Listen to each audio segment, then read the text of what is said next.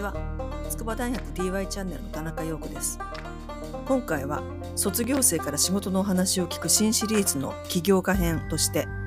3人のお子さんを育てながら東京都足立区北千住を基盤に和文化継承の活動を行っている米本よしかさんからお話を伺っています。途中でネット状況が悪くお聞き苦しい点があることをお詫びします。また時々、えー、お子さんの声やえ手伝いに来てくれたお母さんの声も入っている点はご了承ください。では、ママフェスに限界を感じてから、まどのように進む道を変えていったのか、第2部をお楽しみください。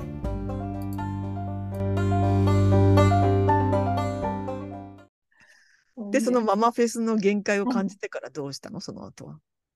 それで、ちょっとあのー、ちょうどその時期に、うん、あのー、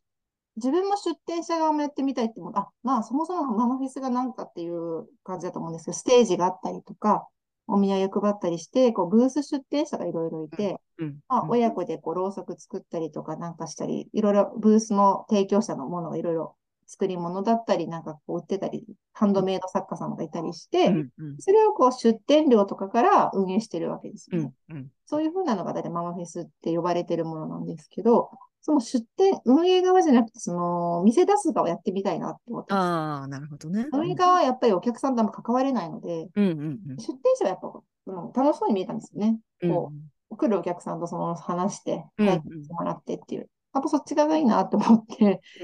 なんかこう、かといって自分が何か出店できるようなものがないなって思ったんですよ。うん、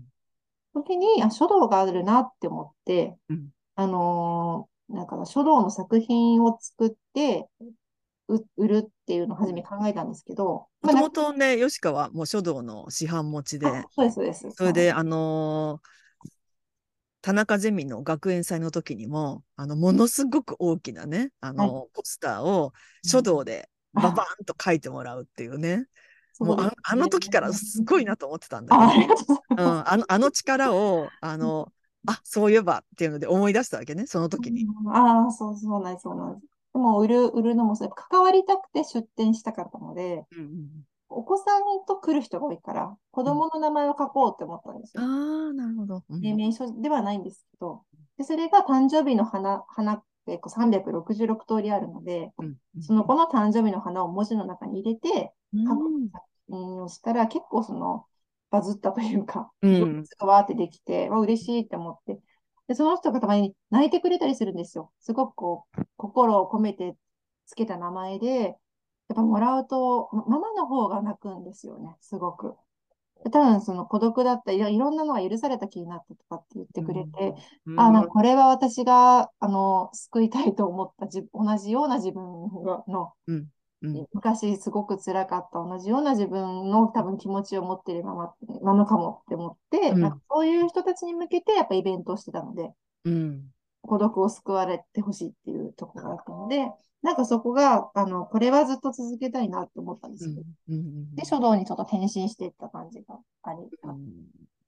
で、したらその和文化のつながりができて、和文化っていうのは具体的にどどういうこととつながったその書書道からどういうふうにつながった？その出店を続けてた時に、えっと、新宿で書道のイベントがあって、そこでまあ、引き続き名前を書くブースをやっていたら、えっと、お茶の先生が来た来たんですよね、ブース、うん、お客さんとして。で、名前書いてほしいっていうんで、結構その話が盛り上がったら、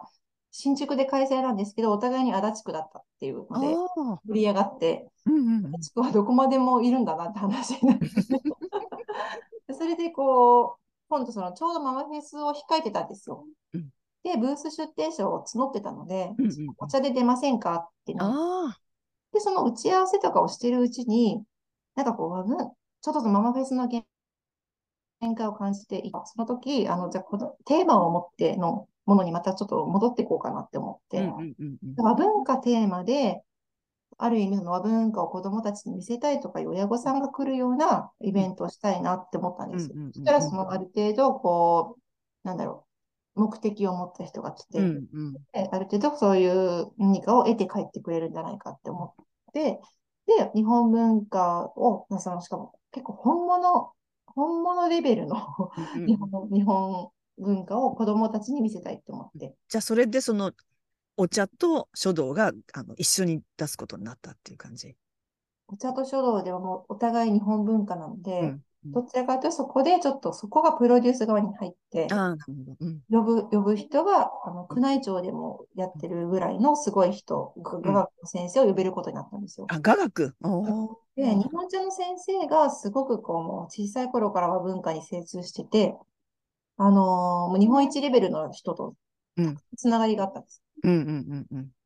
で、その中で雅楽っていうのはもう子供、おごそかな中で聞かなきゃいけないような、うん、なんか一生もしかしたら聞かないで終わっちゃうこともあるんじゃないかって思ってるのを、子供たちに聞かせるってどうなんだろうってなって、うん、それが全然親子でいいですよっていうのを推奨として開催したら、聞きに来やすいんじゃないかって話。で、親子の雅楽演奏会のをやったんです。ただそのそれもただそのコンサートホールとかで呼ぶ、呼ぶんだと、やっぱまだ敷居が高いから、そのお寺の本堂を借りて、で、お寺の前では、あの境内で伝統工芸とか、いろんなこう若者作家さんのブースがわーって、わーってこう並んで、うん、そこ生フェスのノウハウで出店者を和文化、和文化縛りで出して、あのおでんとか綿菓子とかそういうのを含めて、ね、で、えっと、それだけでも硬いから、全部にクイズを仕込んで、ずらりをして、じゃあもう本当子供たちのための和文化のイベントだっていうのをちょっと見えやすくして開催したのが和の芸術祭っていうので、2018年。え、じゃあこれは何？もう本当にただ、そのママフェスの限界を感じたからっていうので、全く新しくそのお茶の先生と一緒に、あの、一から立ち上げたっていう本当に一から何の誰の協力もなく、あ、もう本当そのそう。ただ、ママフェスの運営もいるし、うんうんうん、そのその時にの協賛の人もいるし、だ誰が共催したの？あのコープ未来さんとか、なんかそういう生協さんとか、ママフェスもやっぱり割とお土産物とかは協賛に立ってたりして、あと出店者はつてがママフェスであるあるので、うん、その中の和和系の人ピックアップと、あとその和系じゃないけども、例えばハンドメイド作家さんだったけど、うん、和風なのに変えれるとか、一応テーマを和にしてカスタマイズしてくださいって感じで、やりたい人いますか？って言ったら結構出てくれて、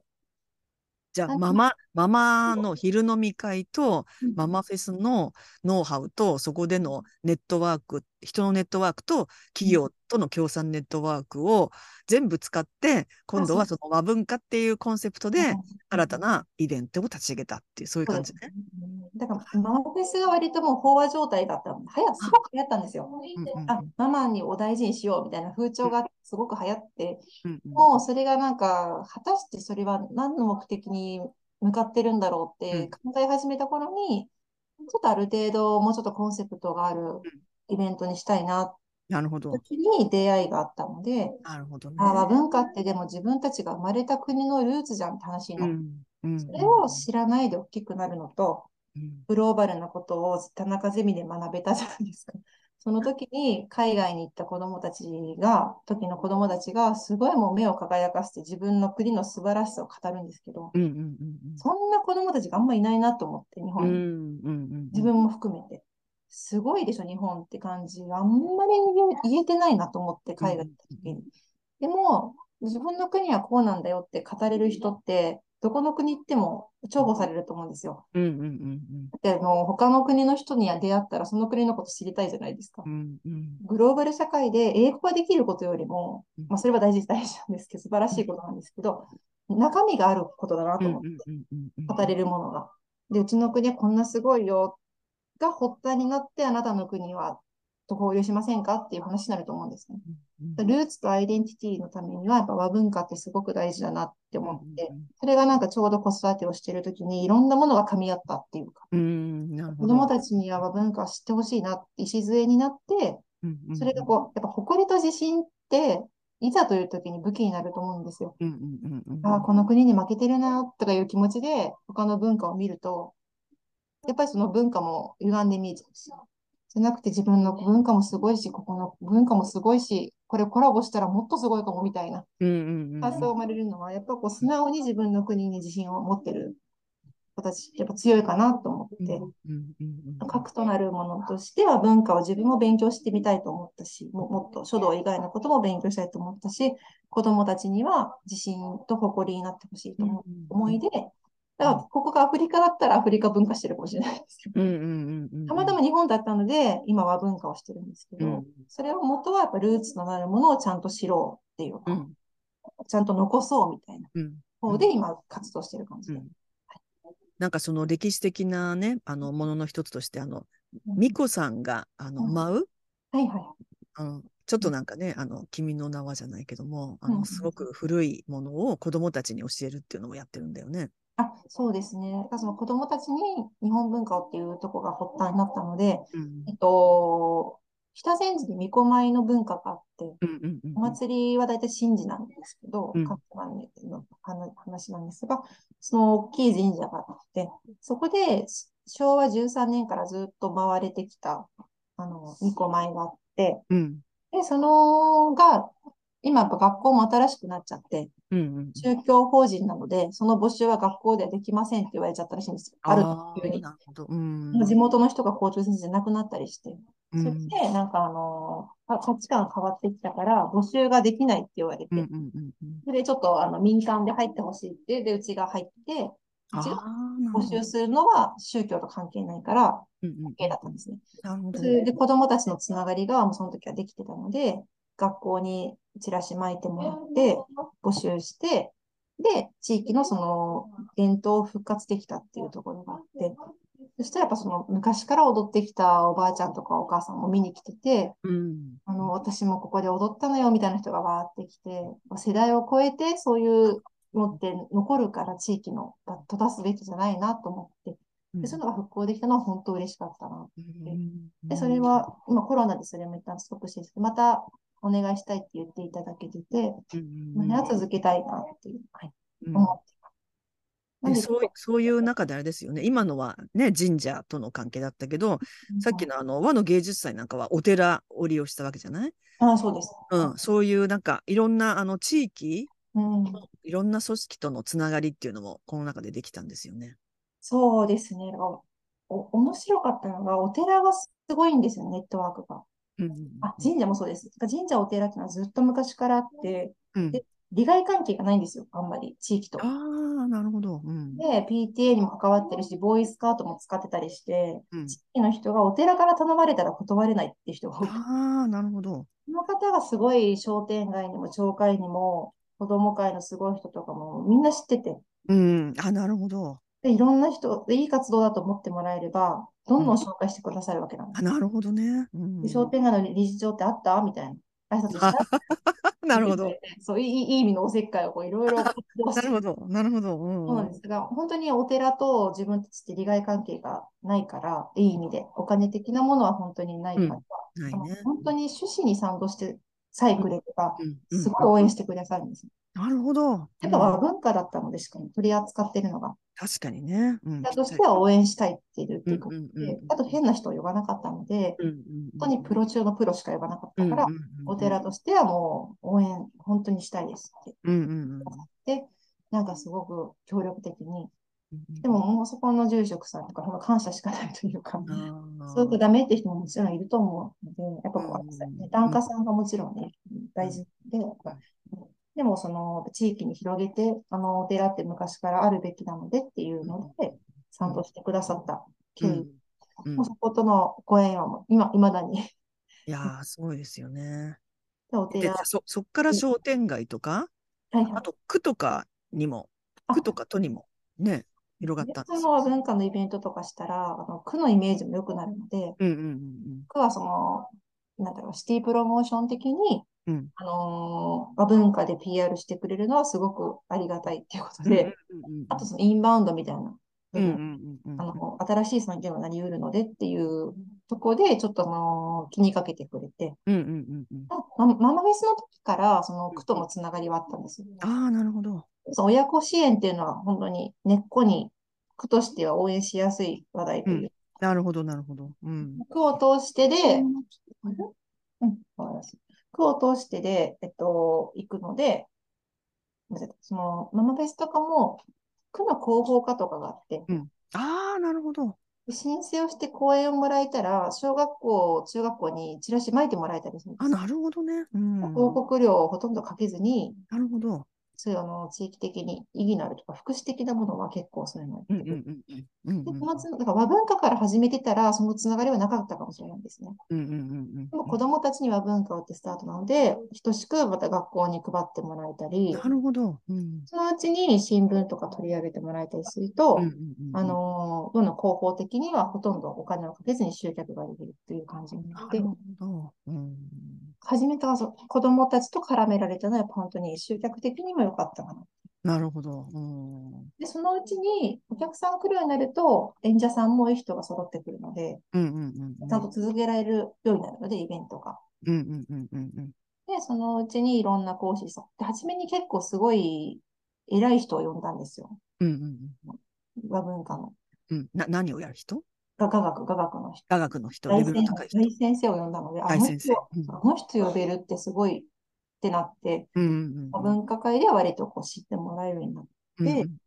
で、結構そういうところが大きくて、あの、アマチュア出すんだったら出ませんとか、うんあの人出すんだったら自分は出ませんみたいな。うんうんうんうん。でもす立派な人ほどそういううんとこもあって、あとその質が下がっちゃうので、そういうところに出ちゃう。うんうんそれはすごく、あの、この雅楽の先生っていうのはどういうコネクションで呼べたの？あそれはお茶の先生の子お茶の先生が知り合いだった。なるほど。その、知り合いはいるけど、そういうイベントっていうか、そういう子供たち集めてイベントとかを企画したことはないから、あいや同じ足立区だったので、足立区の貢献はしたかったと、その人。なるほどね。人は生まれも育ちも足立区なんですよ。うんうんうん。で、それはやってみたいけど、ノウハウがないから、私はじゃあママフェスで親子とか集客のノウハウはあるから、うんうんうん私は文化のつてがその書道以外ないので、うんすごい先生呼んでくださいと。その先生を呼ぶために、結構その宮内庁の SP 付きでこう許可取り行ったりしてるんですよ。うわー、すごい。でもそういうのが、ね、そうそこで一回頑張れば、そういう本物の人と子供たちをつなぐことができて、矢立が学力がなんちゃらって言われている中で、そんなこう威厳のある先生が、うん。足立区に初めて子供たちに対してやったってなったら、もうすごいそれは区が喜んでくれて。文化的な街だなっていうので、ちょっと足立区がこうまたシビッ確ク、シビックプライドみたいな。誇りみたいな、確かに確かに。が、こう結構その自発的に広まっていったところがあうっていう感じでで。そういう中でいよいよ北千住にあのはい拠点を持つわけですよね。あそうですね。これがロジコ屋になっていくわけですよはいね。でそういうのをしてこれはどういうだんあの過程でそうなった？えっと、ママフェスをやってた時からの縁なんですよ、またそれうん、が。あそれあママフェスはすごく大きかったなと思うんですけど、うん。あの、やっぱママフェスに関しては人がたくさん、お客さんがたくさん来たので、ある意味そういうノウハウ、実績を認めてもらえてで、出会えた人っていうのもいる、いるので、うん。そこで出会えた人が一人で、えっと、千住芸術村さんってところがあるんですけど、そこはあの古民家を、うん。あのリノベーションして、いろんな若手とか活動している人に貸すような事業をしてるんですね。ああなるほど。うんかというと、すごくお金を積んだところで貸してもらえない。なんか意味のあるところだったり、面白かったら貸してくれるみたいな。なるほど。うんそういう職人気質の人なんですよ。うんうんうんオーナーの人。なので、その方にちょっとその活動が面白いっていうのと、まあ、書道のライブをある時古民家を借りてした時があって、うんうんそれでなんかあの、あ、それを本格的に借りてみない？って言われて、月うんうんうん。でっていう感じで、で、それでなんかちょうど拠点を、イベントだとやっぱ毎回借りたり、道具も毎回持ち込んで、また撤収してとかがあるので、うん。あの、場所があったらまた定期的に教室も開けるしねっていうところ。なんで、もうこの先生どこに会いますかっていうような話も結構あったので、それがあの拠点があったらいろいろこう、なんだろう、問い合わせもしやすいんじゃないかっていう話になって、なんかあの、そういうことになりました。なので、えっと、場所を借りてみようっていうふうになって、なったのが始まりです。うんうんうんうんなんで、古民家に行って、あ、古民家をその好きに使っていいよっていうふうに言われて、うんうん、で、あのー、初めベニヤ張りだったんですよ。うんうん、それをなんかこう漆喰を塗ったりして、和紙を貼って柿渋を塗ったりとか、その伝統的な技法で、うん、なんかあの古いものって伝統を伝えていきたかったりしてたんで、自分たちが。それがその建物自体から感じるものもあると思うので、それが結構伝統的な作りでリノベーションしたかったのもあって、で、見て、もう入ってその空間で感じる日本文化と、マークにもらったみたい、これ。体験とで感じるものが、あのー、マッチするなと思って、そこを借りたような感じで。ですね。で、借りてすぐ、借りるのを決めてリノベーションを始めていた頃ぐらいに、あの、コロナが来たんですよね。うん、リノベ中にコロナが来たんだ。だからもうなんなんというタイミングでしょうか。ないタイミングだったんですよ。うん。だからちょっとその資金的にこれを経営してたような、あの、もしかしてビジネスにならないかもしれないっていうふうになったので、必死でこう助成金を探して、うんうんうん、逆にでもそれは良かったなと思います。あなるほど。当時の資金計画だと、もしかしたら穴穴がすごくあったので、うん、あのー、そういう助成金を活用してないと、もう早々に危なかったかもしれないので、こうなってなって、もう基本的に開業費はまかけずにどうすればいいかの方になったんですよね。うん、え、そもそもリノベするときの資金はどうどうやって調達したの？えっと、あのー、そこを使ってやりたいって人で出し合ってというか。あ、みんなで出し合ってやったの？そうです、初めて。出し合ってってことなんですけど、まあ、どっちにしろ何かこう、クラウドファンディングとかしようって話だったので、うん、あクラファン。うん、で、ちょっとあの思ったんですけど、だからどっちにしてもその、ちょうどその1ヶ月後ぐらいに出せば間に合うっていう助成金があって、それがコロナが来たから血眼で探して見つけてたので、うん、なんか、そんなか、それ逃してたら結構本当にセーフって感じで。うん感じです。お尻叩きっていう感じですね、コロナ。うんうんうん。え、クラウドファンディングはどのぐらい集められたの？クラウドファンディングが、えー、そもそもが、えっと、その助成金が4分の3出るんですよ。うんうんうんうん、で、その助成金がすぐは入らないんです、助成金って。うんうんうん、から、あのー、創業融資で、無利子融資で借りて、その分を。うんうんあと100万足りないってなったんです4分の3が全額出ないので、うん、あと100万あったら大丈夫だってなった時に、その額でクラウドファンディングして、あなるほど、うん、そしたら100万以上集まって、だい100万ちょっとぐらい、ぴったりぐらい。ここでちょうどやめにしたっていうか、感じで、で、その時コロナのあれで、あのー、なんだろう、引かれなかったんですよ、手数料。あ、それど、どこでやったの？キャンプファイヤー、キャンプファイヤー。あ、キャンプファイヤーね。うんうんうん。それはじゃあ、キャンプファイヤーの方針で引かれな手数料取らなかったはい。なんかあの、多分、国的なあれで、あの、クラウドファンディングに国から出てかな。うん、手数料、割り引いてあげてくださいっていう、すごくいろいろ、好条件が、うん、好条件って言ったらあれですけど、うんうん、バタバタと出てる感じで。なんかあのクラウドファンディングもまあ私も出資しましたけど、なんかすごい、あの、返返礼品がすごくて、いやなんか申し訳ないぐらいの気持ちでした。ああ、とんでもないです。ありありがたかったです。本当に、ね、やそれあ逆にあれなかったよ、できてなかったとか 足りなかった。そうそうそう。ありがとうございました、ご支援。やっぱりでも、クラウドファンディングは本当にいいとこが多くて、大きくて、うん、あの、宣伝にもなるんですよね。うん、そうだよね。うん、だから、あの、あれでせ、そのまま返礼品というよりは商品を売ってるようなとこもあるんで、うんうんうん、確かに確かに。うん、そういう意味では、事前予約を取って商品を売ってるみたいな。うんうん、それが資金になってるっていう感じなの。うんうん、あのー、本当広報としても、うんうん、としてもすごく両方いい。うんうんうんうん、ラファンはなんかこういう社会的なものは絶対するべきだと思いました。うん。え、その助成金っていうのはどういう助成金だったんですか？取ったえっと、中小企業振興公社の、うん、女性若手リーダー支援助成金とか、それから出店助成金みたいな中の、うん、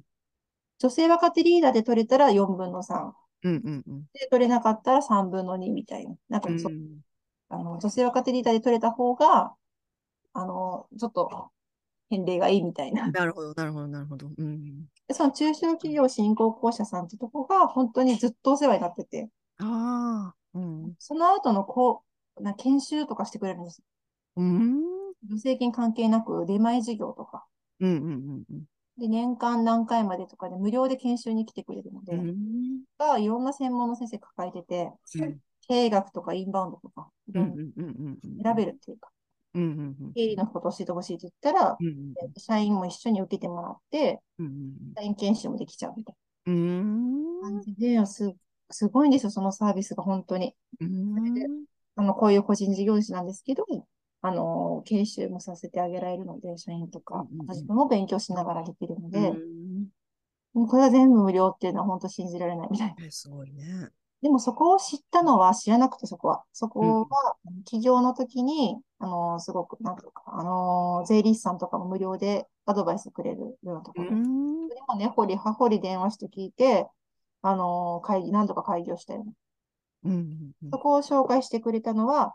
和の芸術祭の時に知り合った協賛企業なんですよ。ああ、なるほど。信用金庫さんが教えてくれて、うんうんその信用金庫さんからも私何かするときは絶対そこで融資受けるって決めてて、うん。うんうん。そこで今受けてます。なるほど。もう本当ご縁です、ずっいや、と。全部つながってるねうん。すごいね。うん。はそこに何かするなら聞い。てみるといいよって教えてくれて、うん。うん。もうそこで本当開業できたようなる知識パッパラパーだったんですけど、うんうんうん。やりながら知識をつけて、うんうんうんうんなんとかこう、今日までっていう。いや、でもなんかもうそこで、その女性若手リーダーとして認められ、さらにそこで育ててもらったっていう感じだよね。そうですね。うん。本当に、お様々で。多分そ、そこがもうなんか現在のね、一つの基盤になってるよね。でももう、出が看護学科なんで、本当経営の毛の字も知らないというか。うん。いやいやいやいや。でも本当にだから、その年は大変でした、本当。でも、うんでもすごいなんかもう、台風のように一年が過ぎたような。うんうんうんだって知識をつけながらもう実践していかなきゃいけないみたいな。なんか私それも Facebook で読んだけど、もうなんか本当にこう書類のね、あの書き方とか手続きとかのメカニズムがややこしくて、それをものすごく一生懸命勉強して、ついにこの書類書いたぞみたいな感じで、ああ、ものすごい勉強してるなと思ったんだよね。でもそれがもうある意味こうね、土台となってうん今の活動を支えてるわけだから、すごい実力つけたなって思いました。うんで、なんかあのーその時に3人目を妊娠したんですよね。そこで3人目ね。開業前に。いや、ほんとすごいバイタリティだよね。すごいというか。さあ、ね、男の子育てながらこれをやって、さらに3人目妊娠って本当にすごいよね、もう。もう頭下がるわ。すごいバカですよね。計画性のなさ。すごい、ほんとすびっごい。くりです。でも、あの あ、びっくり。それはそれであれなんですよね。やっぱりもう、なんか、あれ、なんだっけ、三男ができたからうん。仕事触れたんですよ、他の人に。ああ、なるほど。でできなかったら多分、もう全部自分で請け負って、うんうんうん。こういうタイプなんで、一人でやりたいタイプなんでな、るほどね。うんやって、無理して倒れて、上の二人の子供はもう、なんかもう、なんだろう、もうぐれてとか、絶対そうなってた。もうもう目に見えてるというか、家庭崩壊みたいな。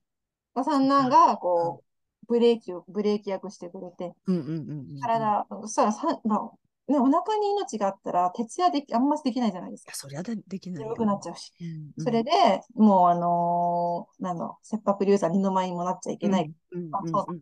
うんうんけないから、やっぱ自分の体を大事にしながら、うんうんちゃんとビジネスができるうんうんのを、やっぱ目指せたので、うんうんうんうんあのーなんだろう。ずっと躊躇してた一人雇うっていうのをできたんですよ。うん、いやー、そこは大きいね。うん。私、だから、でも本当に自分が全部してたら、それ以上の発展もないし、うんうんうん何か場現場を任せられてたら、他の商談ができるんですけど、うんうん本当にあの場で、あの時に雇っといて、本当に全然、もう全然違ったと思います。うん。あの、体の負担ってだけの話じゃなくて、うん広がりがゼロだったと思います。確かにでやって、そんなにコロナだから人来なくて、に。うんうまくいかなくて倒産で終わりだった。ああ、なるほどね。それ以上、以外の仕事は取ってくれなかったと思うので。うん。え、その雇った人っていうのもなんか今までの関係。まあ、その、雇わなくても、お茶の先生とかは、もうほぼ本当、手弁当でずっと手伝ってくれてて。で、雇った人は、その、なんだろう、カフェのバイトで入ってくれて、ああ、なるほど。うん人がそのまま社員になってくれててなるほどね。うん。でも中身分かった上で、なので、うんうんうん趣旨を、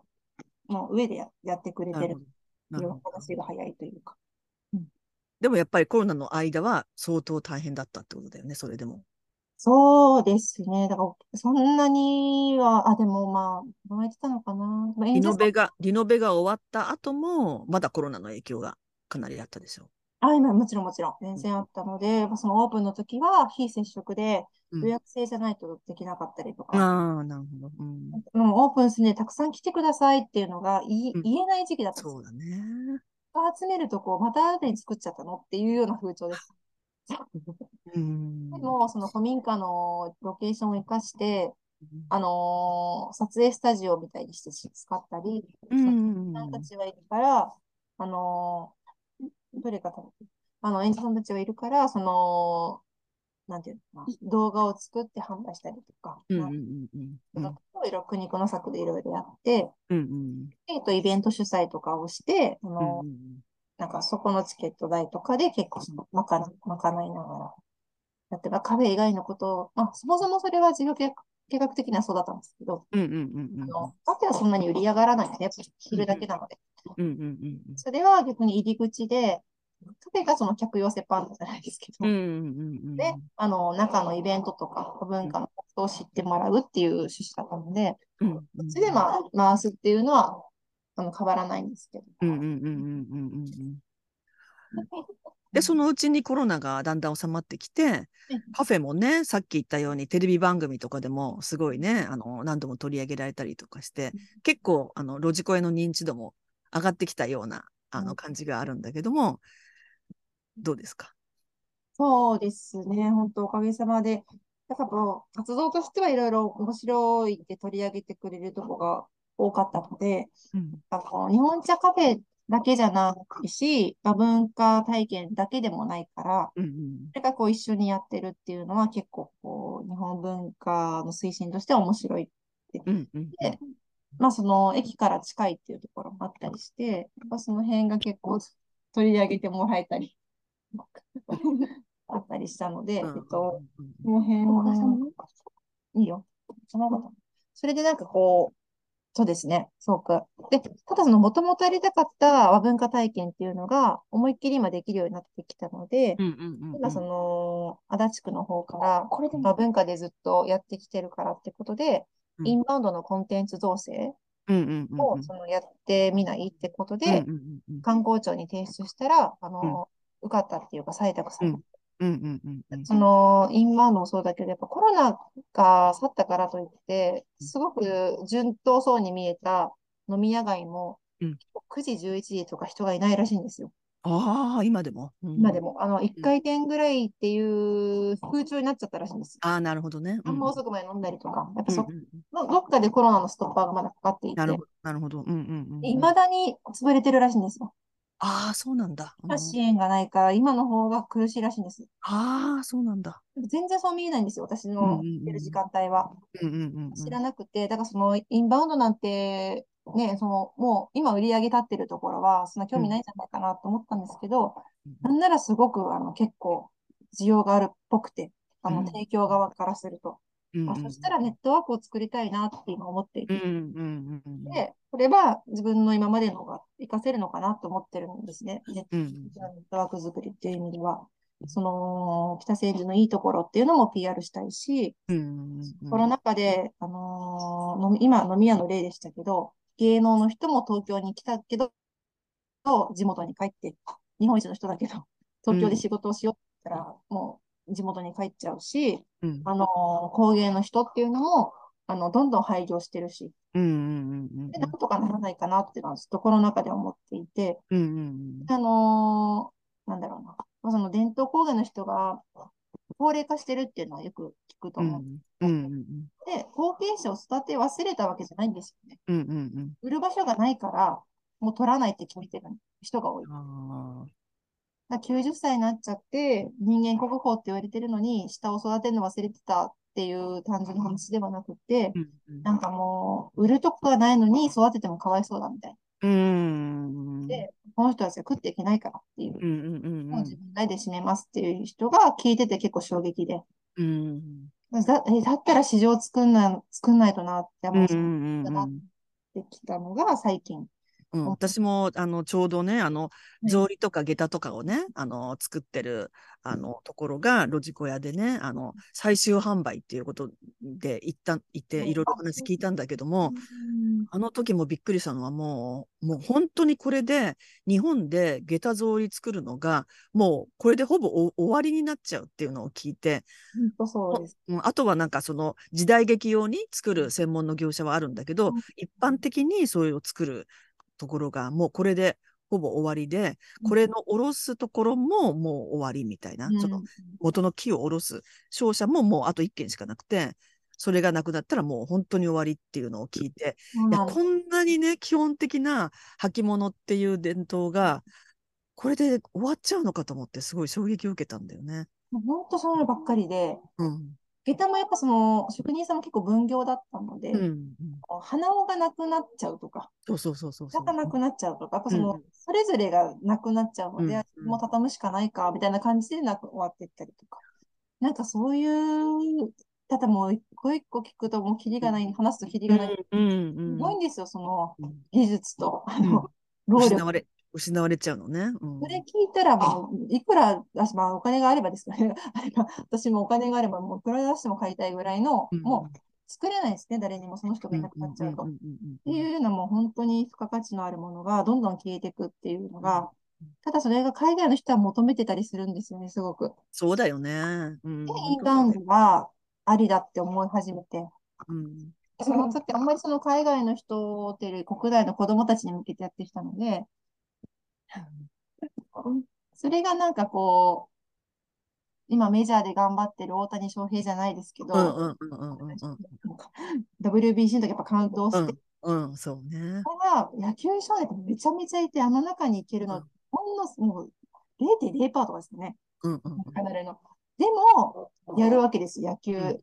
の練習が、身が入るわけじゃないですか。うんうんうん、こういう日本文化の頂きも作ったら、うんうん、あ、じゃあ憧れてで始めるとか、うんうんうん、なんかその、そういうのも大事だなと思って、で、うちは今一応その、プロばっかり、一流ばっかりの芸能の人を揃えてるので、そしたらもうその頂を作るのが、なんかうちのミッションなんじゃないかなって思ってる。ああ、なるほど。うん。そういう、そこを評価してくれる人と、うん、初めはビジネスが、それがインバウンドで。うんうんうん、そこの整備を進めてるうちに、まあ、文化のあので人たち、産業を残せるじゃないかなと。うん、なるほどね。うん、まさらに価値をまた本人たちも自覚する。なるほど。うん、っていうのを、そのエコサイクルを作りたいなと思って。うんうんうん、頑張って集客しないと売れないとかだったら、作るのに専念できないんですよね。それで、仕組みとして勝手に売れるような、勝手に求められるような。のをどんどん広げていきたいなっていうふうに思ってて、それがちょっと今、インバウンドが、うん、もう力を入れ始めたのが。うんうんうん。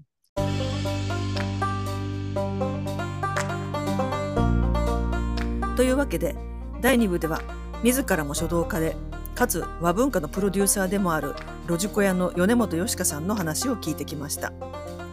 和の芸術祭から巫女舞の復活古民家のリノベーションから女性若手リーダーへ大変エネルギッシュに活動を進めてきている様子が分かったのではないでしょうか。